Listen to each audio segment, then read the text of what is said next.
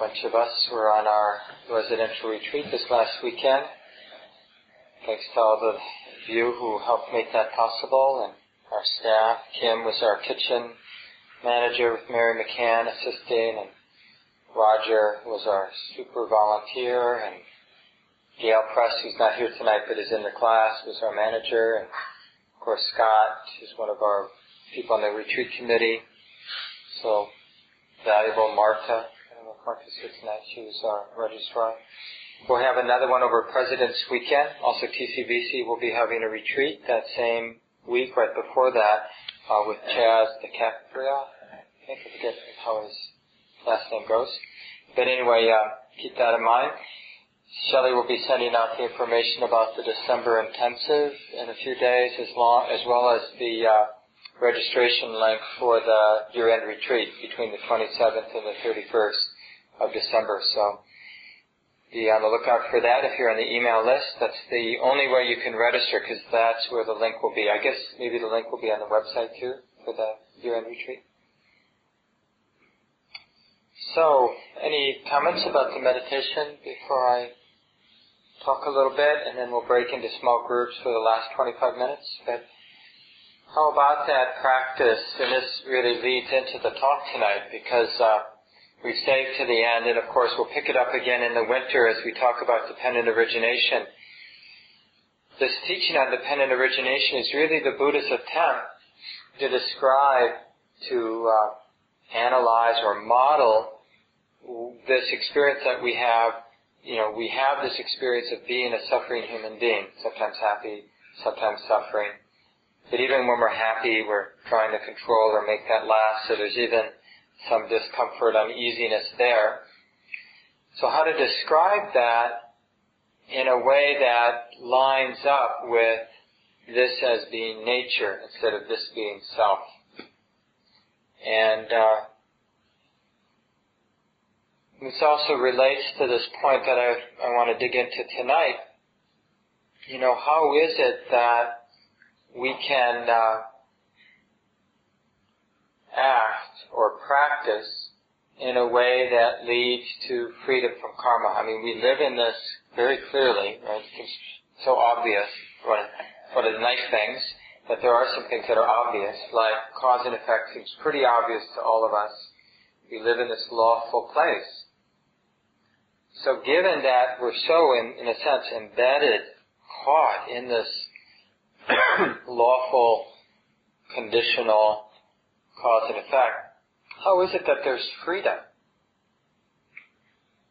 And so that's hopefully what we were experimenting with tonight, because there we were, with the mind and body, tumbling forward, you know, in this principled way, lawful way, one moment conditionally, conditioning the next moment, and then just to see like, well, can there be that karmic process, cause and effect process, without uh, anybody doing anything. Because normally our normal relationship to this karmic process is to try to help it along, keep it out of trouble, move it in good directions, tweaking it here, resisting here, spacing out there. But this is a different kind of practice, so be interesting. I'm interested to hear how it was for you. Even if you didn't like it, that's okay. Yeah, hi. I uh, I started doing that. I was doing this, doing this, and kind of sped up. I was noticing all these things I was doing, and kind of freaked me out a little bit. And it seemed like I was doing a lot, so I went back to watching the breath. And it was subtle, but I thought it was funny that supposed to say, which seems silly, but I felt all good, you know, saying, and I was like, wait, that's not good. so then I started trying to do the watching the video and spun out of control. And I was Yeah. yeah, super chatter, wild in there. Might that uh, as you were starting to notice notice things things the mind was doing, that you, uh, you know, the, the thing about this practice is we have to get that nimbleness of mind that can then notice the, the doing of the knowing. Because that, like, once we feel like, oh, I should notice the doing, then, in a sense, the ego gets established there, the sense of self gets established there, and it wants to do a good job, so it gets hypervigilant. So we need to notice that too. Like even the noticing of doing can be non-doing. It doesn't, we don't need to take it up as an activity that we're doing, even though initially it seems that way. Started labeling everything and I couldn't keep up, you know. Mm-hmm. Other reflections about how that was?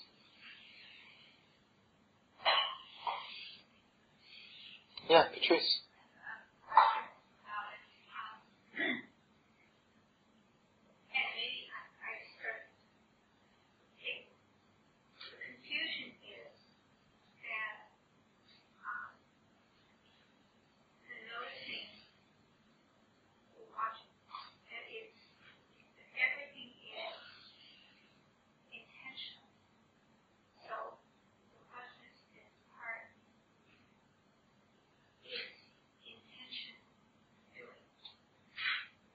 Yeah.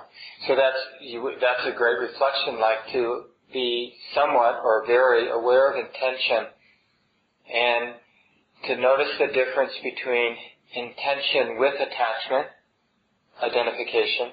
Like there's some there's some activity of the mind that is identifying with the attention, taking it personally, and moments when there's intention, even intention leading into action, but there isn't any of that activity of mind that's identifying with the action or with the intention leading to the action.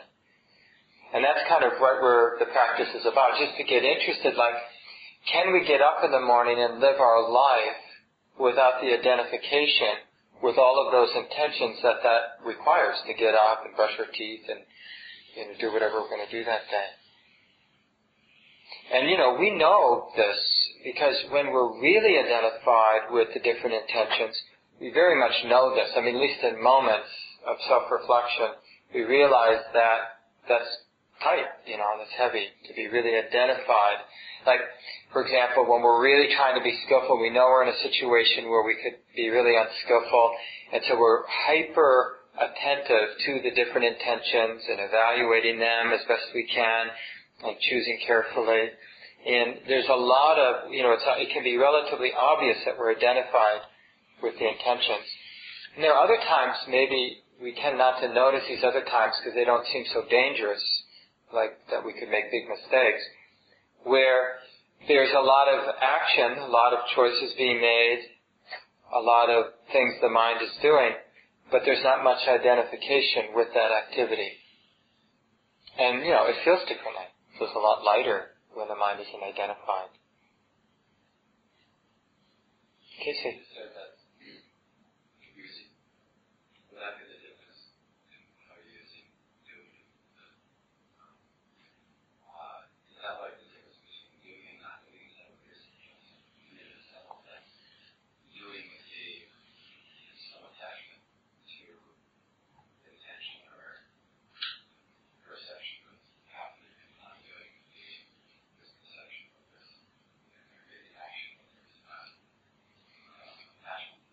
Yeah, no, I wouldn't use it that way. The reason we're looking at doing isn't because doing is bad, because doing is neutral. But you have to look at the doing in order to notice whether there's a doer. And so there's doing but no doer. That's what we're looking at. Like when a doer arises, that's when we have to do that nimble move and see that that can be observed too. So there's actually not a doer as we a moment ago thought there was unconsciously, mostly.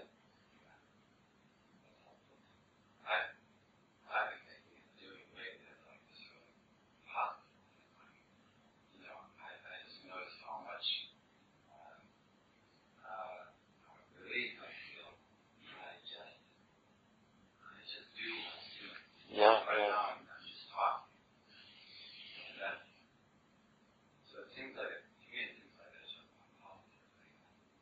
that's that's the exact right attitude. You know, as long as we're alive, we should be totally committed to doing because it's going to happen anyway. And any fear of doing, as long as we're alive, would be counterproductive. You know, putting, like that's real rope burn. Life is moving on. There's going to be activity. There's going to be doing. But somehow there's part of the mind thinking, you know, doing's not good. Well, I'll go on. There's some. You have something, Dave?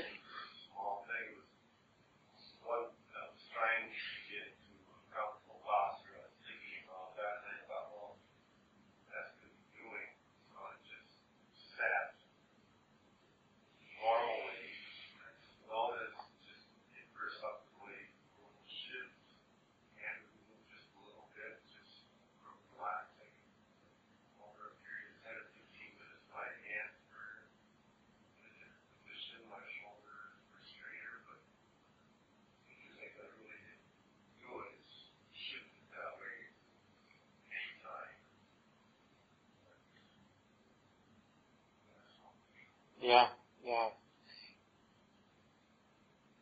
One of the advantages of working with stillness and your sitting posture is that it's just a skillful means to uh, make it more obvious when doing, and sometimes or often a sense of a doer doing arises. You know, and then we get to see it, which is the whole point, is to keep seeing it. Because when we see a sense of a doer, then there's the possibility of insight, which is, well, if I'm observing, if the mind is knowing the sense of doer, it weakens the delusion of a doer. It, it weakens that how being a doer is confusing when it's seen, when the doer is seen. Because it doesn't actually make sense to see the doer. We just assume it's the subject, you know. So what we're doing is we're the mind is observing the subject, the sense of a subject, over and over again. And it begins to see that it isn't what we imagine it is. You know, that it's just more doing. Being a subject, being the one who's doing something, is also an activity. That's what the mind's doing. It's creating a sense of being the doer. And that keeps being observed over and over again. And it weakens that whole tendency of the mind to feel it has to construct a center to activity. So, from our discussions thus far, you know, one of the things probably we're, we're pretty clear about now is that there is, you know, as we look at our experience in some kind of direct way, it's really clear that we live in a process world. You know, our experience is a process and that this process is lawful, it's unfolding lawfully. We use the word a lot, it's conditional. So the way it is now is conditioning how it is right now, in the next moment. In one moment, each moment is conditioning the next moment. So this moment is like the way it is, because it's been conditioned by what was just before it. And we just see that all the time, how one thing's leading to another. You know, we exhale, we feel that exhalation, and the experience of breathing in is a direct, is coming directly, has been conditioned by the fact that the moment before we had just finished exhaling. Or if we're feeling fearful, you know, that moment of being fearful is directly conditioning whatever that next moment is like. Even if the next moment's an insight that, oh, it's just fear, but that insight can't happen if that previous moment wasn't the way that it was. So it doesn't mean that the following moment is exactly the same as the previous moment. It just means it's conditioned by it. That it can't be this without that previous moment coming in. And then the other thing, so we've learned about the lawfulness of this continuity, of this conditional nature, and in Buddhism at least, you know, as a as a paradigm or a, something to stay open to, there's even this sense of continuity from one life to the next, what we call rebirth. And then the other insight, and we'll talk more about this next course with dependent origination, is, you know, understanding that although things are conditionally unfolding, this conditional unfolding is impersonal. Like, it doesn't require any center for it to be what it is. It's just causes and conditions interdependently, conditioning and sort of propelling this unfolding.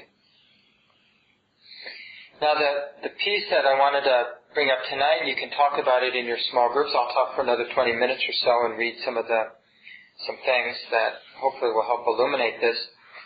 The thing that's, that's yet to be talked about, and we'll dig in more in the winter too, is, you know, this dilemma of free will or, well, is it a closed system? Is it a deterministic system? In which case, what's the point of practice? You know? So, how is it that, given that things are unfolding, that it's a conditional unfolding, that it's an impersonal unfolding, how is it that things change? And uh, I ended last week, for those of you who were here, you remember I read from the sutta where the Buddha is talking about, you know, salt crystal, putting it in a small cup of water, and it really affects the taste of that water. But if you put that same lump of salt in a big body of water, like Lake Superior, you know, it would have virtually no effect. So, then another image the, the Buddha used in that same discourse, had to do with money. You know, like, uh, if you were living your life and all of a sudden you got penalized, you know, you got a ticket and you got to pay 150 bucks, or nowadays it can be quite expensive. Um, and, you know, but you have $100,000 in the bank, it's not a very big problem. But if you're already in debt and you're struggling just to make the minimum payments on your debt, and all of a sudden you have a $150 ticket, well, it can be a huge problem. That little thing can be a cause of your whole life imploding. Losing your home, losing your car. I mean, amazing things happen just because people, you know, they don't have the cash to kind of keep that juggling act of their life going. And so the one thing leads to another. So this is these are images the Buddha used to to give us a sense. And then he also has this teaching, maybe I'll just read a few paragraphs from it. And this is also in that collection of suttas, uh, Karma, the study guide prepared by Ajahn uh, uh, Thanissaro that everybody got the link for. And this is number 29 if you want to track it down. Under the category of diversity and cessation. These four types of kamma, which is of course the same as the word karma, these four types of karma have been understood, realized, and made known by me. Which four? There is karma that is dark, with dark results, karma that is bright with bright results, karma that is dark and bright with dark and bright results, and karma that is neither dark nor bright with neither dark nor bright results, leading to the ending of karma.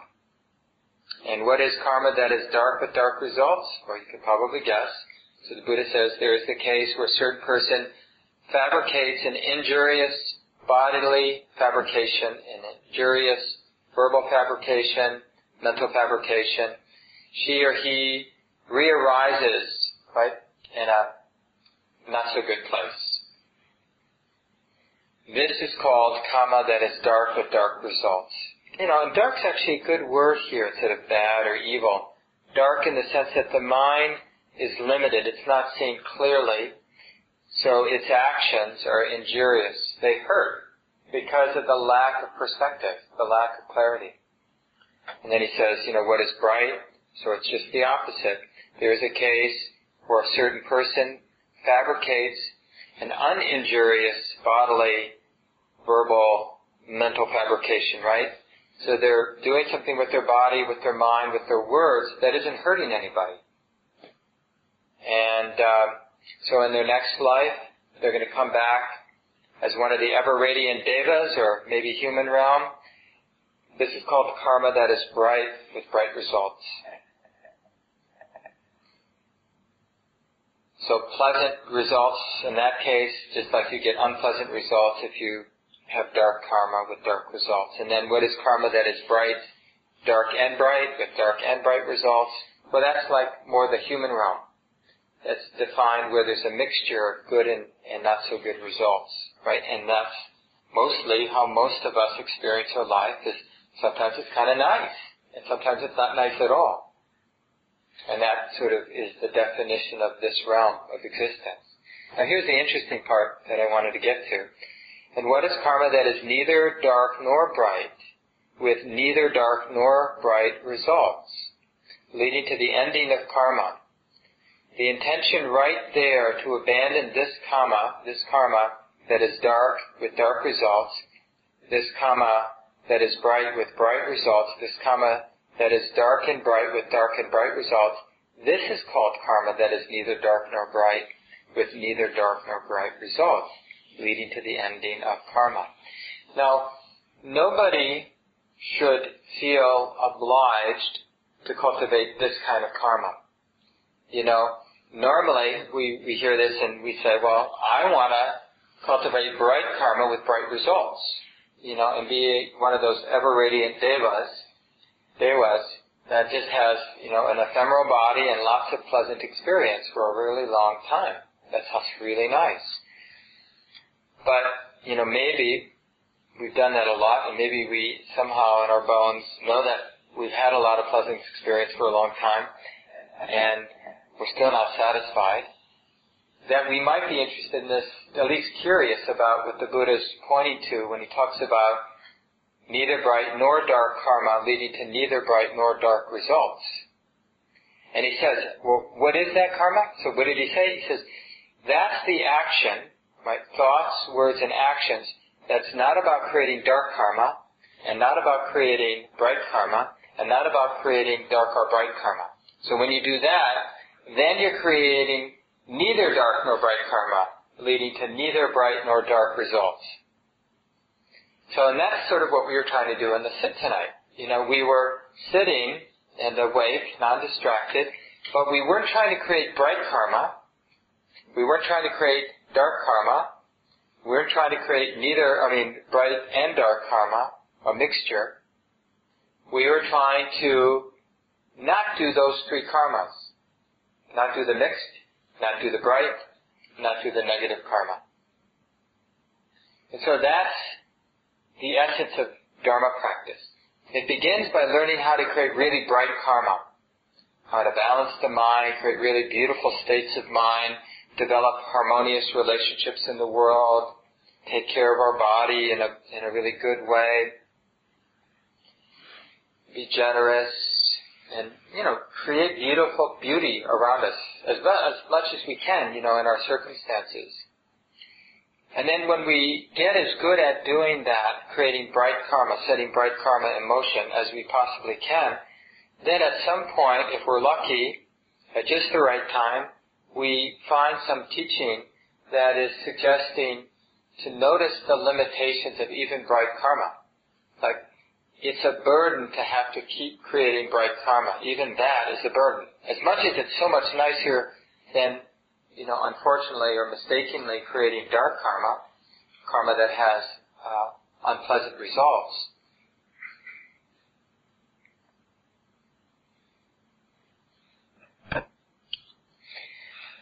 So going back to that image, you know, taking a salt crystal and you put it in a cup of water, it makes a lot of sense that that that factor, that arising is going to make a big, have a big impact on my mind, because my mind's relatively small. So when that thing arises in my life, somebody insults me, it's going to have a huge impact, and I'm going to want to literally kill the person, which of course is going to lead to a really negative result. Even if I don't get caught, the fact that I know that I killed somebody is a huge, huge result. And if my mind's a little bigger, you know, and somebody insults me, then I might just yell at the person, you know, and, and create uh, a bad relationship that maybe can reverberate for decades, where we don't like each other for decades. And if we're family, or if we live together, or neighbors, that can really be painful for a long time or work together. You know, to have somebody you really hate that you are around for a long time, it's not so nice. You know, and if our mind is more like, Lake Superior, and somebody insults us, you know, it might not have much effect at all. And so just, you know, in terms of karma that is neither dark nor bright, nor ne- uh, or both dark and bright, that's like not even being Lake Superior, but something that has no boundaries whatsoever. You know, if we put salt in a body of water that has no boundaries, that is so big it's boundaryless, or what we would call right view, you know, a view that isn't established anywhere. So wrong view is any view whatsoever. Right view is any view that isn't established in any way. That's what right view is. It's not having a fixed view, a view with boundaries or any sort of fixed qualities. So when something bad arises, you know, pain in the knee, an insult, whatever it might be, some difficult experience arises for somebody, and in that moment, their mind doesn't have a fixed view, then where does that unpleasant, unfortunate, difficult event, what does it bounce off of? It has to hit something for there to be a problem. That if there's nothing there to hit, there's no problem. So this is just, uh, I'm trying to point to how to be skillful. Like in this, the Buddha suggesting that we can create karma that is neither dark nor bright, nor dark and bright. Little at another in another discourse, he he describes it as the path. He says, "And what is karma that is neither dark nor bright, with neither dark, dark nor bright result, leading to the ending of karma?" right view, right resolve, right speech, right action, right livelihood, right effort, right mindfulness, right concentration. So it's just a noble eightfold path. So this path of practice is a way of being, a way of relating, a way of living, where we're not creating dark, bright, and dark and bright karma. We're not setting anything in motion one image that I like, and you know, it's used at times, you know, living your day or having an interaction that no trace is left. It's like there's no reverberation. Like just a simple example, you go into the bathroom and you look in the mirror. Now, almost always when we go in the bathroom and look in the mirror, whatever our mind does at that moment, it almost always leaves a little reverberation. You know, whether we judge ourselves or we say, you're looking good, you know, or whatever, whatever we do. But there, almost always there's some, something that's set in motion, some karma is set in motion and leaves a reverberation. And then it affects whatever's next. It keeps conditioning whatever comes next. So, you know, you can imagine going in, using the sink, perhaps looking up, looking at the mirror. But what would it be not to set anything in motion whatsoever, not to leave any trace? So when you back away and leave the room, there's nothing left over from that experience.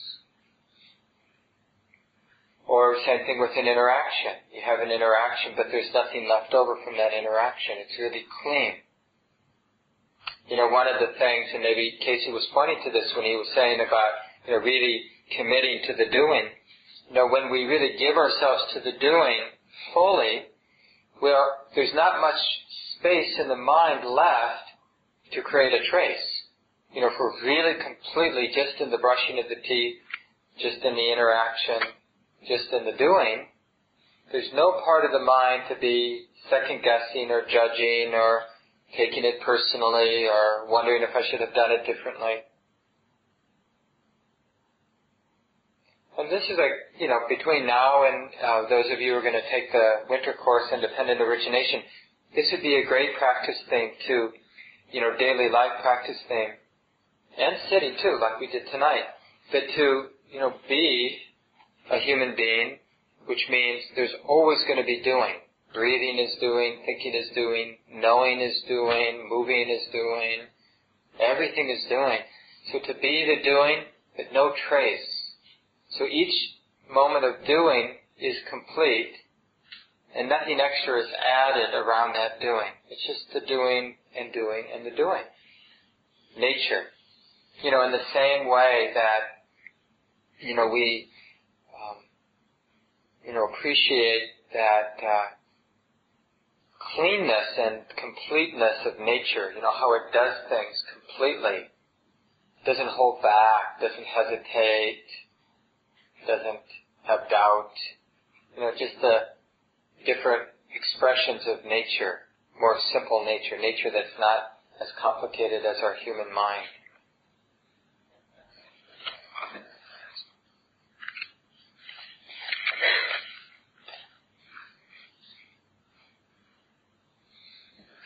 So this leads us, you know, to this understanding that there is karma, but there is cause and effect, but it doesn't belong to anybody. It doesn't land anywhere or isn't owned by somebody. Well, there's several things that I wanted to read tonight, but uh, let's see, I have time maybe for one thing. I'll just mention, you can track this down if you're interested.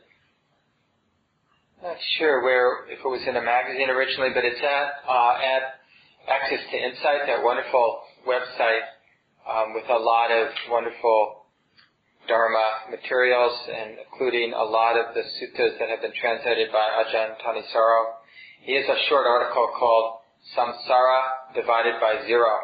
And uh, I can't say I understand it completely, but he's basically talking about what I've been talking about and com- contrasting it with chaos theory, which I don't know too much about, but he sees some similarities. And this title, even the title of his article, Samsara, which are these tendencies to leave traces, right? We're always leaving traces, then which are conditioning setting emotion conditions for more births. We're always taking birth. So if I was really angry at somebody, then whatever is left over from that anger, that's conditioning the next moment. So I've taken birth as the person who's angry at you, and then that anger and what's left over then conditions the next moment, and I take birth as somebody maybe who feels guilty for having been so angry at you earlier, or feels like I didn't actually get my punches in and I'd like to call you back up and give you a little bit more of my mind or something like that.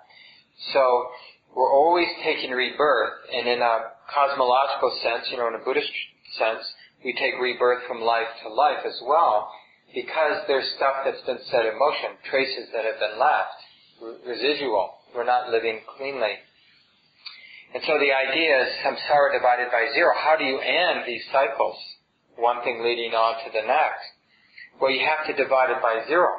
You know, some of you remember your math maybe. And what happens when you divide something by zero? What's, what's the, there's actually a term for it. What is it? Ir, or is it irrational number or no? Just undefined? Yeah, but anyway, it confuses mathematicians.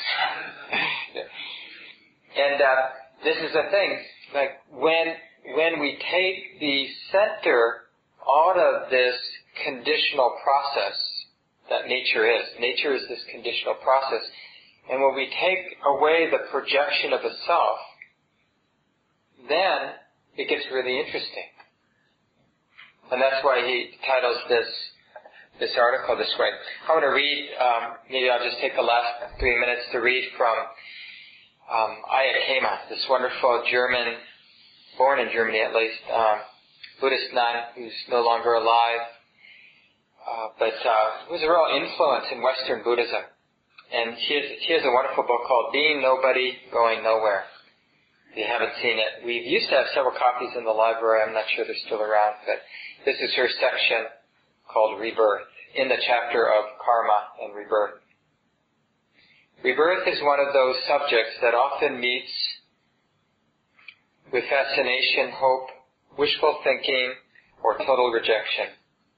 One of the classic similes for rebirth is one about the candle. A candle has burned down to its last little bit, a new candle is lit from the old flame, and then the old candle goes down and the new one is burning. There's evidently a new body of wax, but is it the same flame or a different flame? If you have the opinion poll, if you have an opinion poll, you find answers half for the same flame, half for a different flame. The truth is neither. What you have is a transference of energy.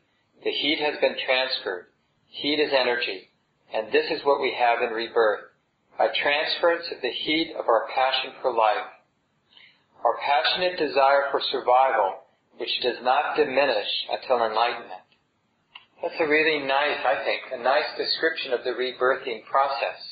As long as there is a passion for life, it's like the flame on the candle. The body may be falling apart, almost gone. You know, the, the life energy, the chi, the prana for that life in that body, it's almost gone.